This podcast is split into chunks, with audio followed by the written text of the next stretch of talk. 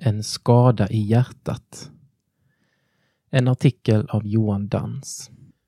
Synd är inte bara tankar, ord och handlingar.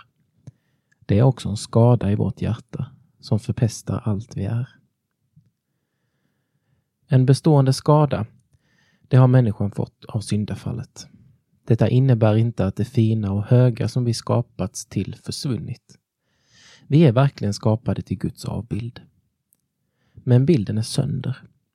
I grunden av oss själva är vi trasiga och synden är därför inte bara handlingar vi gör eller saker vi säger. Problemet går mycket djupare än så. Vår vilja, våra tankar, hela vårt väsen är så att säga smittat av synden. Det goda har inte försvunnit. Missförstå inte detta. Vi kan fortfarande vilja och göra goda saker. Vi är fortfarande Guds unika avbild. Vi kan fortfarande uppfatta och utföra mycket som är gott och som finns där nedlagt i oss av Gud. När vi gör det och lever i det så gör vi verkligen det Gud skapat oss till.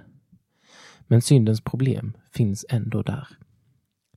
Det som syndafallsberättelsen i Första Mosebok 3 visar är att relationen till Gud är trasig och därmed också relationen till allt annat i skapelsen. Vi kan inte låtsas som att den skada som drabbat hela skapelsen i allmänhet och oss människor i synnerhet inte finns. Problemet sitter i hjärtat. Jesus själv formulerar det som att problemet sitter i människans hjärta, alltså som något mer än bara våra yttre handlingar eller vanor i livet. Det är det som kommer ut ur människan som gör henne oren. Inifrån, från människornas hjärtan, kommer de onda tankarna. Sexuell omoral, stöld, mord, äktenskapsbrott, girighet, ondska, svek, orgier, avund, hädelse, högmod och dårskap. Allt detta onda kommer inifrån och gör människan oren. Markus evangeliet 7, 20-23. Djupare än våra handlingar. Eftersom problemet är djupare än handlingar och vanor och snarare kan liknas vid en smittsam sjukdom som alla människor delar, så får det konsekvenser. För det första blir alla våra tankar, ja, allt det vi gör, inkrökt i oss själva och allt får en bitter smak av egoism. Vi älskar inte längre andra lika mycket som oss själva. Våra motiv blir grumliga och vi tänker elaka tankar. Men det mest allvarliga är att det inte längre är självklart att lita på Gud. Det är inte längre naturligt att ha respekt för Gud, frukta och älska honom. Det här är en dödlig sjukdom och vi har inte själva kapaciteten att rädda oss från den. Vad får detta för följder? Det mest avgörande är att vi människor behöver Gud och vi behöver försonas med honom. Vi behöver ett botemedel, ett helande eller med andra ord, vi behöver en frälsare. Inte sänkt.